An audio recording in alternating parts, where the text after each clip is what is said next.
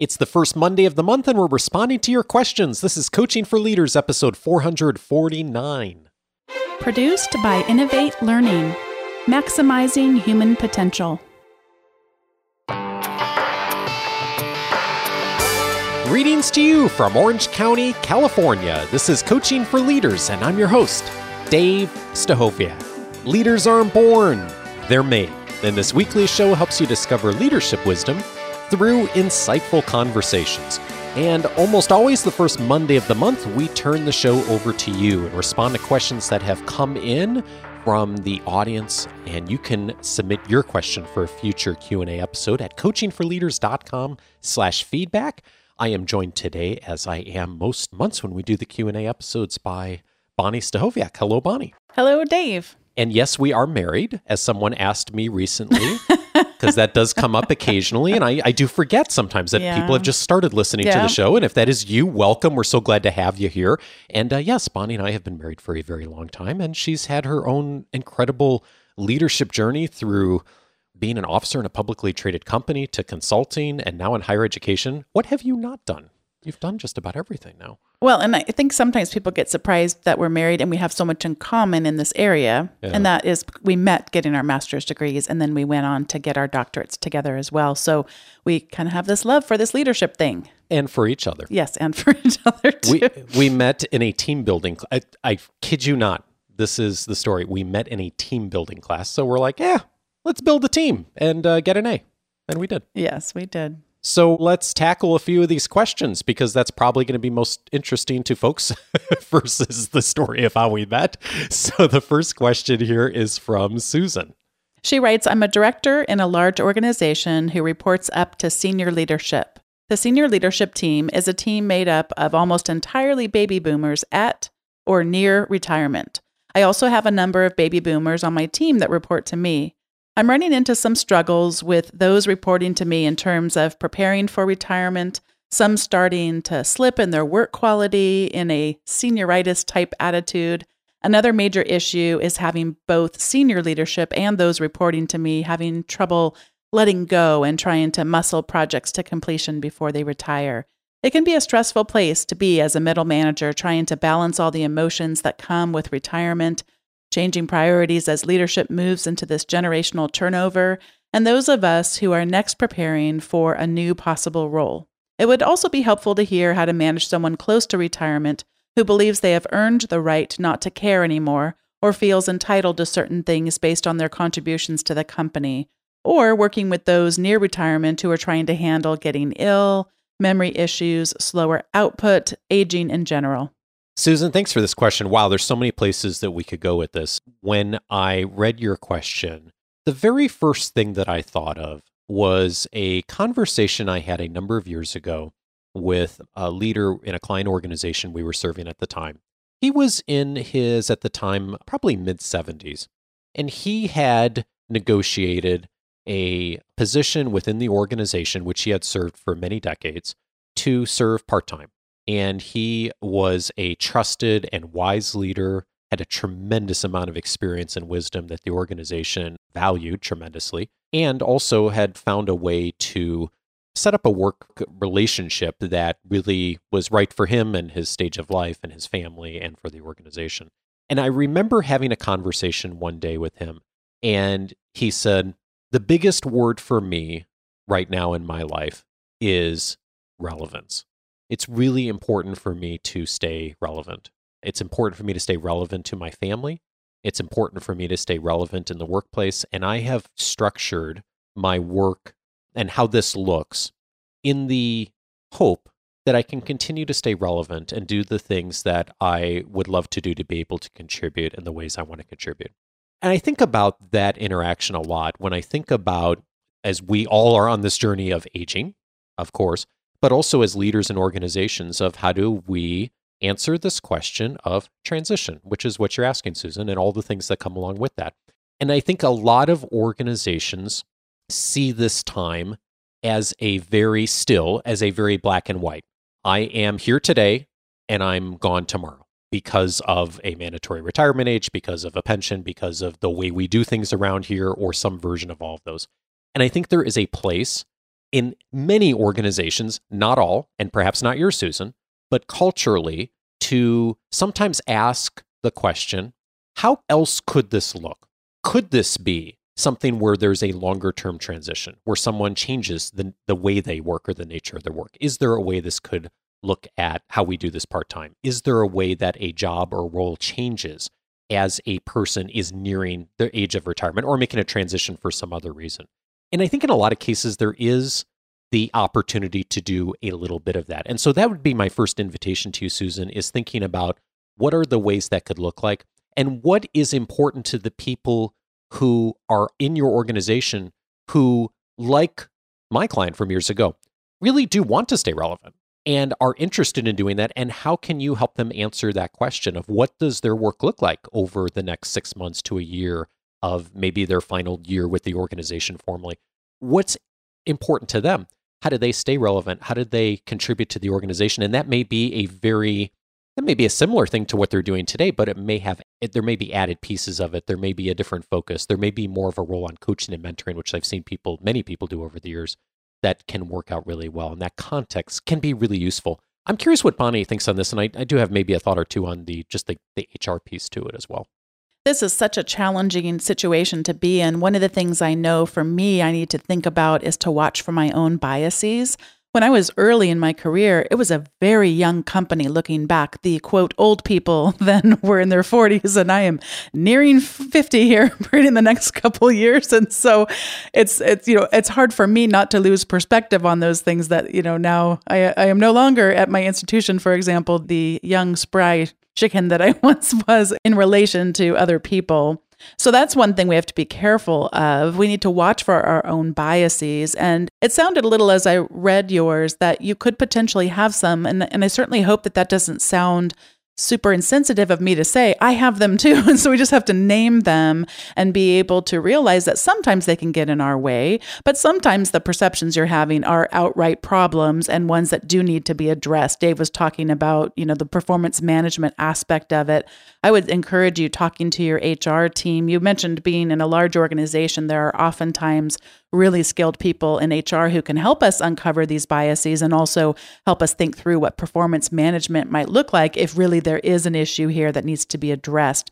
It's important for two reasons. One is anyone who is, this is in the United States, but anyone who's over 40, if you were to terminate their employment, they actually can sue you for being part of a protected class. In this case, it's being over the age of 40 is considered that old person protected class, meaning that we can't discriminate against people based on age, and that's kind of the magic number there. So for legal reasons, we want to be concerned if we are looking to target people who happen to be also classified as old.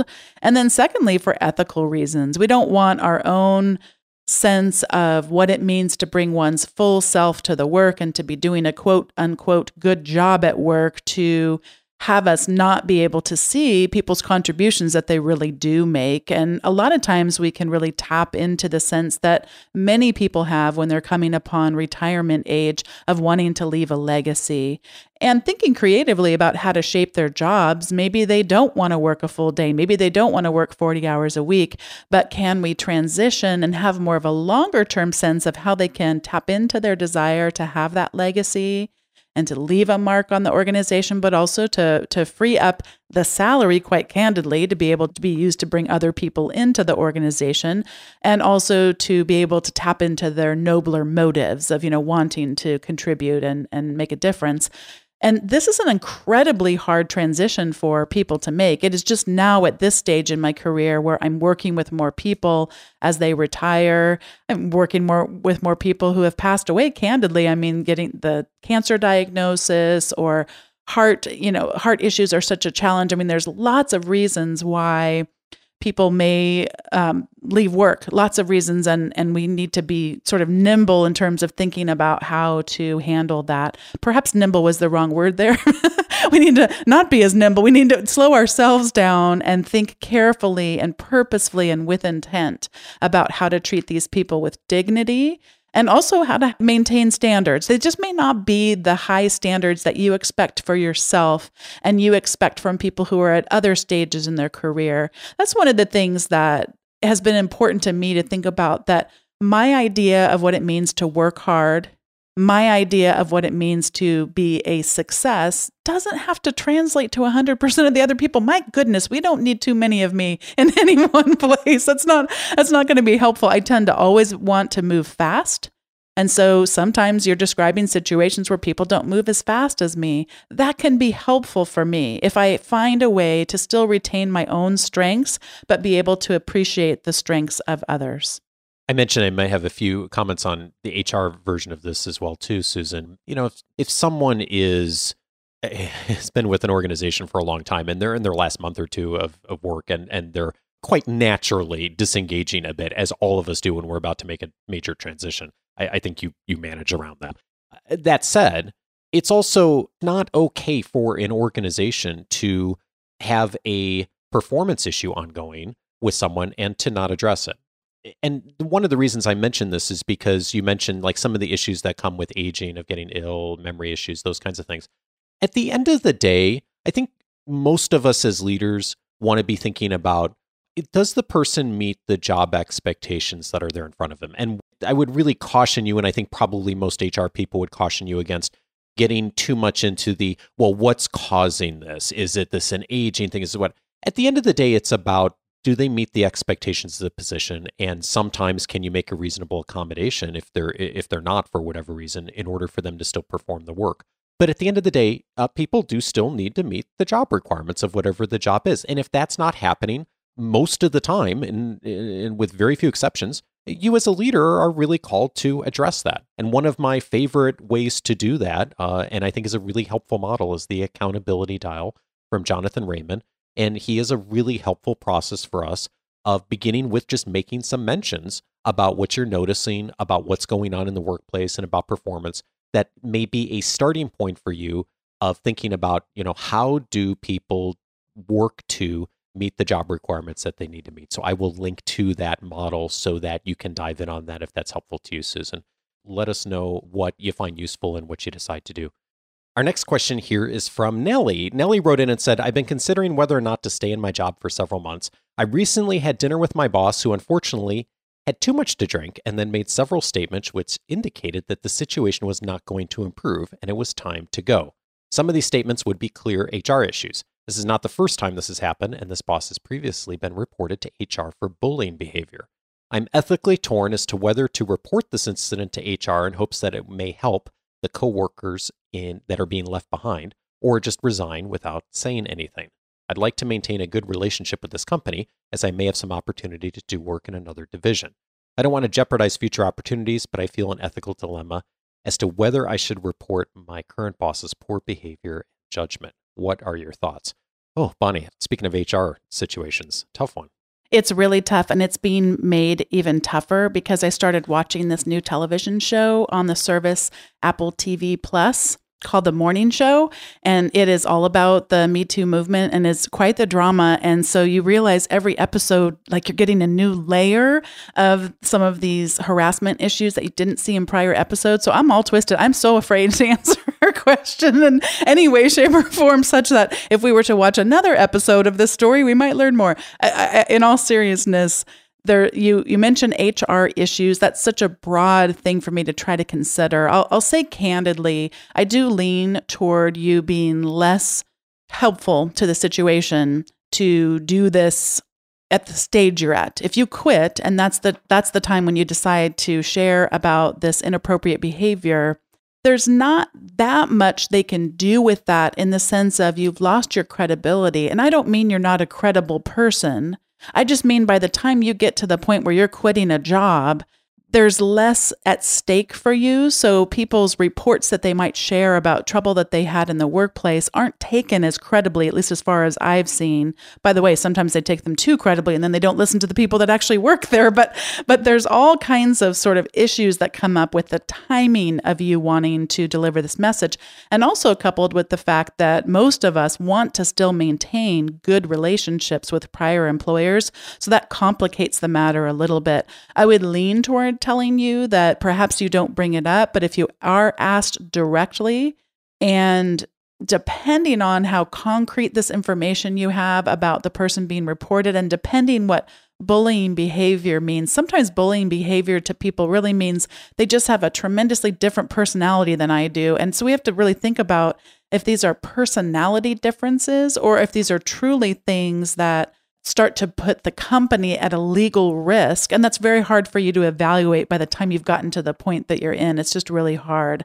That being said, we don't have a lot of details on this. I could be completely wrong. You should maybe go in tomorrow and immediately go to HR. I mean, that's why this show is so good in the sense of it's just getting me thinking about how complex these things are and how many parts of the puzzle we can't see as we're only seeing our part of the story. And one of the things I like to remind myself and remind others whenever it's appropriate, we do like to be the heroes in the movies of our own lives. Like that's the way that we try to tell our story to ourselves. Like that's generally can be problematic to us, but generally how we try to tell our story. So I guess for you, just recognizing also that this is complex, you do put yourself at risk if you decide to report it at maintaining that kind of relationship with the company, and that you really will have lost credibility because you're sort of, I'm out of the game now. And so it changes the strength of your words if you do decide to share this information. Nellie, I'm with Bonnie on this. There are, of course, always exceptions. I am generally of the belief in most situations that once you have decided to leave a company and made that known, you're done trying to make them better.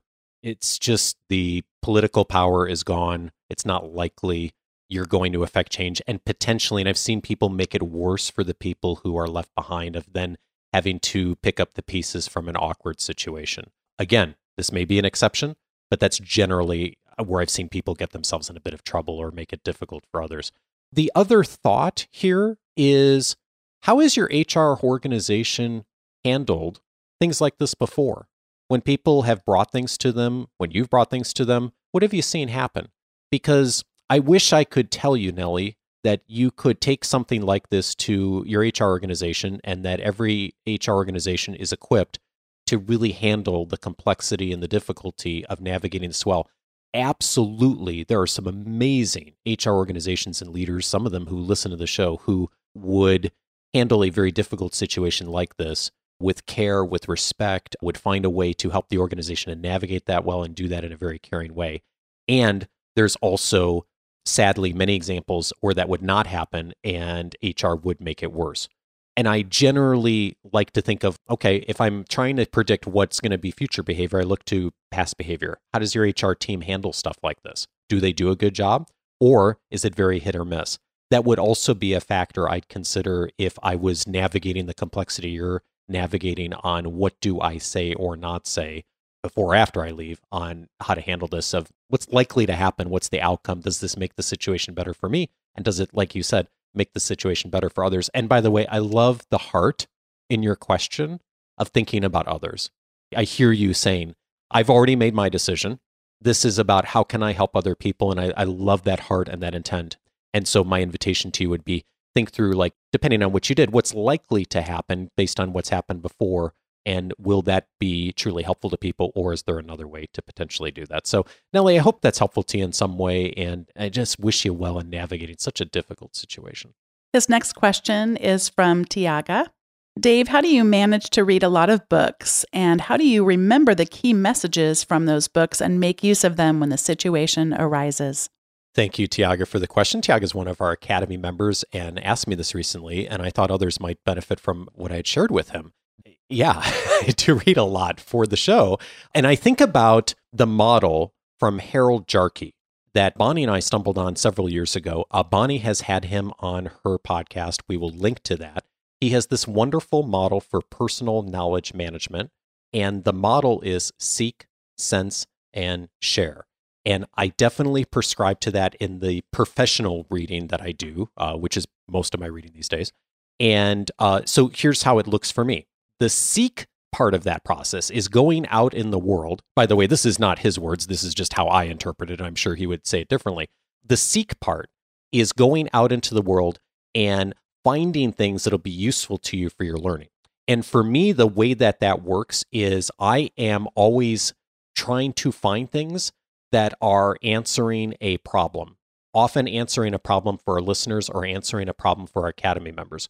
Probably half of the episodes that are aired on this podcast are directly because someone in our academy or a listener in some way has asked me a question that I don't have a good answer for, or I'd like to have a better answer for, or I just am really interested in seeing if we can get them better ideas around. And so I am going out to find the best book, the best expert who can teach us all on how to get better at something. So the seek for me is, how do I answer a problem? Not just, do I walk into a bookstore and what cover of the book looks interesting today? It's, how do I answer a problem? The sense for me is then the actual reading. And I've gone through now, and many of you have seen this who listen to the show, of I will highlight as I'm reading. I'm thinking about the work. I'm thinking about the questions I'm going to ask the author, because that's often the situation I find myself in where I am going to be talking to the person who created the work afterwards. And so I'm thinking about that. That's my sensing process of thinking about what is meaningful to me, what's helpful, what's useful. And then the share piece is, in my case, having a conversation with the author and then sharing that conversation with all of you in a way that I hope is helpful. And so those three things for me make the material I'm reading very relevant, because I'm answering a problem for someone else often. I'm getting into the details of it, and then I'm doing something with it actively after I've gone through that learning process. There's no better motivator to finish reading a book than having an interview with someone 2 days later and a lot of people going to be listening to it. So that has worked well for me. I'm not suggesting, by the way, that most anyone else do it that way. But what I am suggesting is using that model to whatever you're reading, starting first with, how does that, rather than just picking the most popular book of the day, how does this answer a problem? What's a process I can go through to help me? And then what's something I can do with it?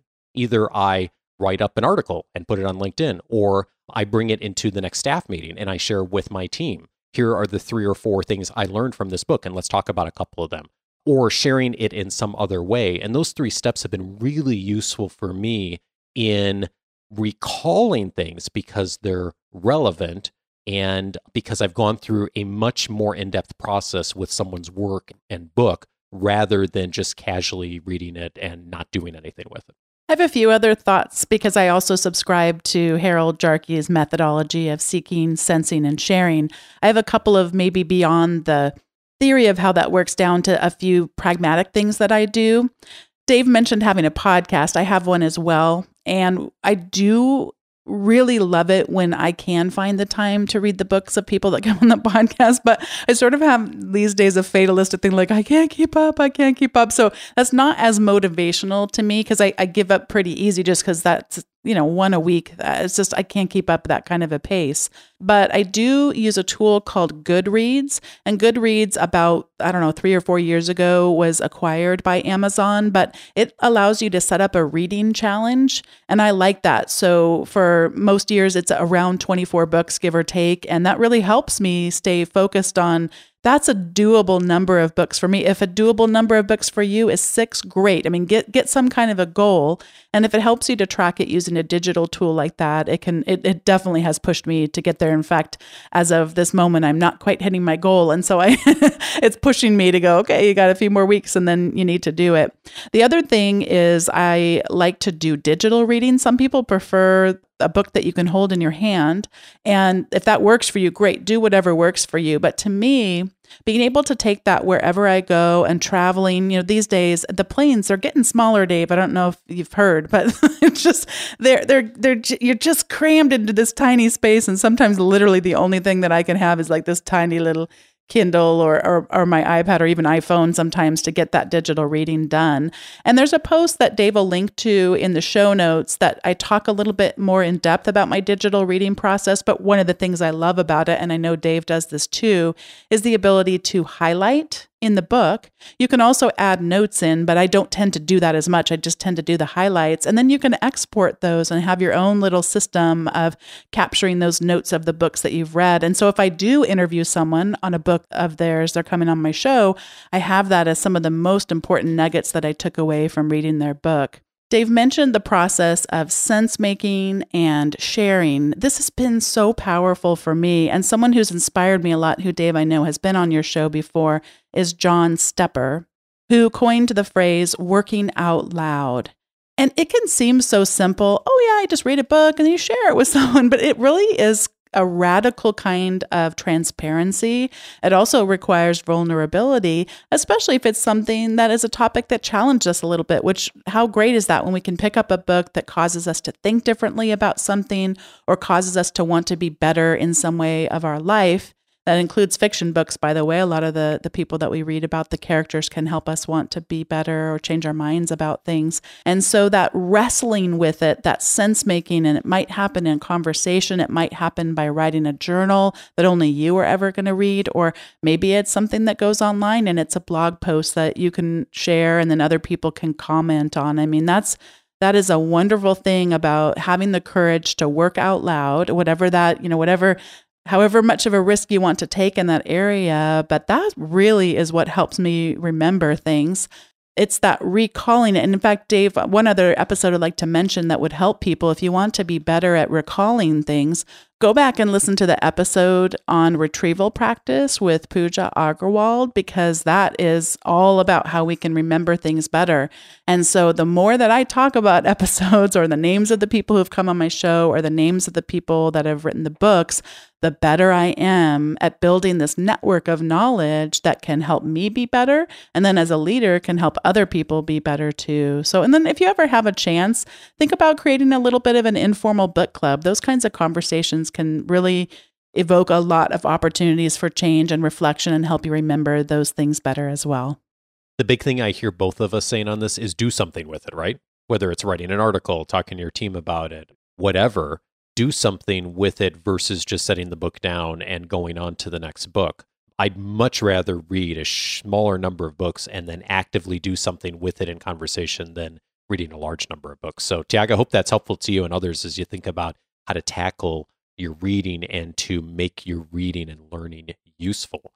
Let's go next to the question here from Robert. Robert wrote in and said, I'm a faculty member at a university applying for an administrative role as a dean.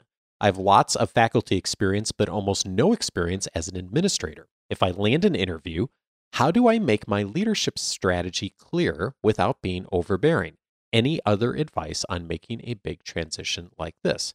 Well, I'm going to toss this first to someone who is a faculty member and has become a dean. Yes, I'm an expert at it. I've been doing it for years and years, decades now. Yeah, decades, so you'll know the perfect answer for Robert. One of the things Dave and I were talking about before we came on to record was that we try not to mention time-based things in our episodes. And this is one of those I can't really answer the question because I do want people to know as of this recording, I'm still relatively new and I'm learning so much. Let's talk first about the interview process. I didn't have to interview for my role. They sort of expanded a role that I already have, but I certainly sit on my share of search committees, and I do have some thoughts around this. The biggest mistake that I see people make in interviews is nervous talking and going way, way, way beyond people's normal attention span. So if you get asked a question, I would answer it as concisely as you can, make one point, and perhaps tell one short story, but leave them wanting more. Make it such that if they want to know more, they'll certainly ask you more questions. Get them curious. Do not tell the entire story of every time this has ever happened to you. It doesn't allow enough people. Usually these search committees are larger. Usually they're from lots of different departments on the campus. So you want to be able to tell lots of parts of your story instead of just one long story or a couple long stories. And they want to be able to have an opportunity to ask you something. So short, concise, ask and answer just what was asked. Don't bring up the other thing it relates to. Let them do that. Let them get curious and let them explore with you. And then you were also talking about this tension between when we have this vision for what things could look like versus not knowing some of the politics going on behind the scenes where we may inadvertently offend someone without even realizing it. Sometimes it even just comes down to the word that you choose to use, tends to trigger people, and they have a lot of baggage around that. So in terms of the vision, it can really depend a lot, but hopefully you have someone who's the hiring manager or someone who can kind of guide you through these things. I would say err on the side of sharing less of a vision and leave lots of room for letting them know you're a curious leader and that, you know, organizations can be so different. And you know that an important aspect of being a new leader in an organization is having that curiosity and not coming in thinking you have all the answers. This is a delicate balance because you want to show that you have that experience, you have the credibility. So in terms of that, you can talk about in the past specific experiences you've had. I would be very careful coming across as, I know how to fix this. I can come in. I know exactly what this is like. I've seen this before. That's offensive, even though, by the way, as a side note, I have been to a lot of different institutions of higher learning, and I will say that there are a lot of commonalities. People don't want to hear that from you. They want to know that they're unique, they're distinct, their problems are very different from anywhere you've ever been. It just needs to be one of those things that we make sure that people feel respected, that I'm not going to come in here and think I have all the answers. That's not going to be my role here. As a leader, I need to stay curious. A book, by the way, which is the best one I've ever seen written on this topic, is The First 90 Days. I haven't read it in a while, but that's really one that helps us sort of avoid coming right in and thinking we can make all the prescriptions that come into our head. We really have to be careful about that and maintain curiosity. It's vital. Robin, another thing you asked about is, how do you apply for a position where you don't have a lot of experience for it? And a lot of us have run into that in our careers. You have the advantage in higher education of, there is certainly a lot of folks who go into administration who have been in faculty and haven't had an administrative experience. And so that's a bit more of the norm than might be in other industries. One invitation I'd make to you is to consider what you've done in the past. And I know a little bit more about you, Robert, that you didn't put in your question here.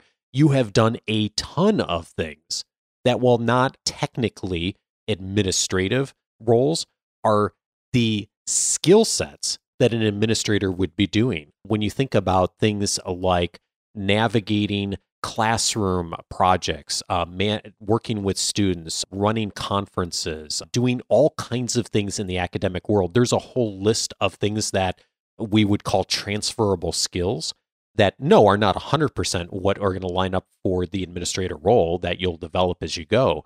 But there's certainly a whole bunch of things that, if you pulled that job description for what the dean job position is designed for, and you looked at your experience and did some thinking on what are the skills you've developed over your career thus far and the situations where you've done things like that, I bet there's a lot more that lines up there than may happen at first glance. And doing a little bit of thinking about that in advance of what are the skills you've already developed and how does that transfer would be a wonderful place also to focus on in an interview with a committee.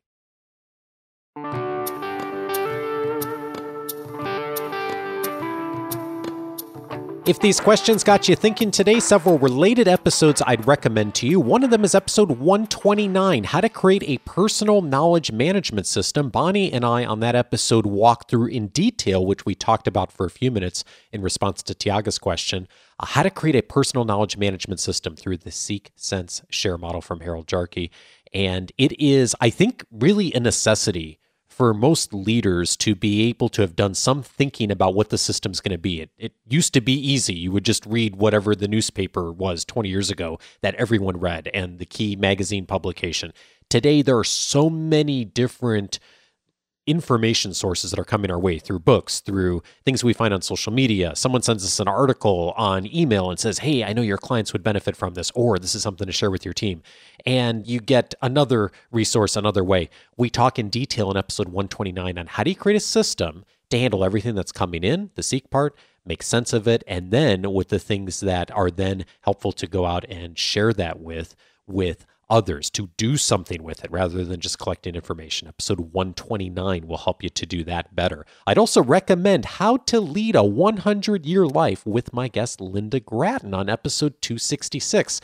Linda is a top thinker in the management space, and she has done an incredible amount of work of thinking about how our work is changing as we age and as many of us live longer, and thinking about the 100-year life and how does that affect work. And it's no longer, for a lot of us and increasingly more people, not just the three traditional phases of life we thought of school and then work and then retirement. for so many people, that is changing, and organizations are starting to adapt to that as well. It's much more complicated and exciting for most of us, but it does bring change too. Episode 266, how to start thinking about not only your life, but how you are relating to others in the lens of living a 100-year life. Also helpful to you will be episode 306, 5 Steps to Hold People Accountable with Jonathan Raymond. We mentioned the accountability dial earlier. Jonathan's process for being able to hold people accountable, both in positive ways and also for constructive criticism, super helpful. 5 steps that will help you to take the first step if you, like Susan, are noticing some performance challenges in the organization for whatever reason they're emerging. That is a great place to start. I'd also recommend How to Make Your Work More Visible. Bonnie mentioned John Stepper, who joined me on episode 397. We talked about Working Out Loud, his book of the same title, and it is just a fabulous model for how to start sharing what you're learning and working out loud, as he says. And so many opportunities to take what you're learning and reading and to share it with others and to do it throughout organizations. Episode 397 is a framework for that. And then finally, we mentioned the work of Pooja Agarwal, how to help people learn through powerful teaching. That was the topic of episode 421. If you'd like to learn a bit more about the science of helping people to learn and as a leader, what you can do in order to support that, episode 421 is a good starting point for you. All of those episodes you can find on the coachingforleaders.com website. We've been going weekly as a show since 2011 and have tackled so many topics with experts over the years. We have categorized all of them by topic. If you set up your free membership at coachingforleaders.com, it'll give you access to the entire library inside the free membership, searchable by topic, so you can seek the thing that's causing you a challenge right now that maybe you're struggling with that will be relevant to your learning following that seek, sense, share model. Also, part of the free membership is a section called Courses. There are several courses there now. One of them is 10 Ways to Empower the People You Lead.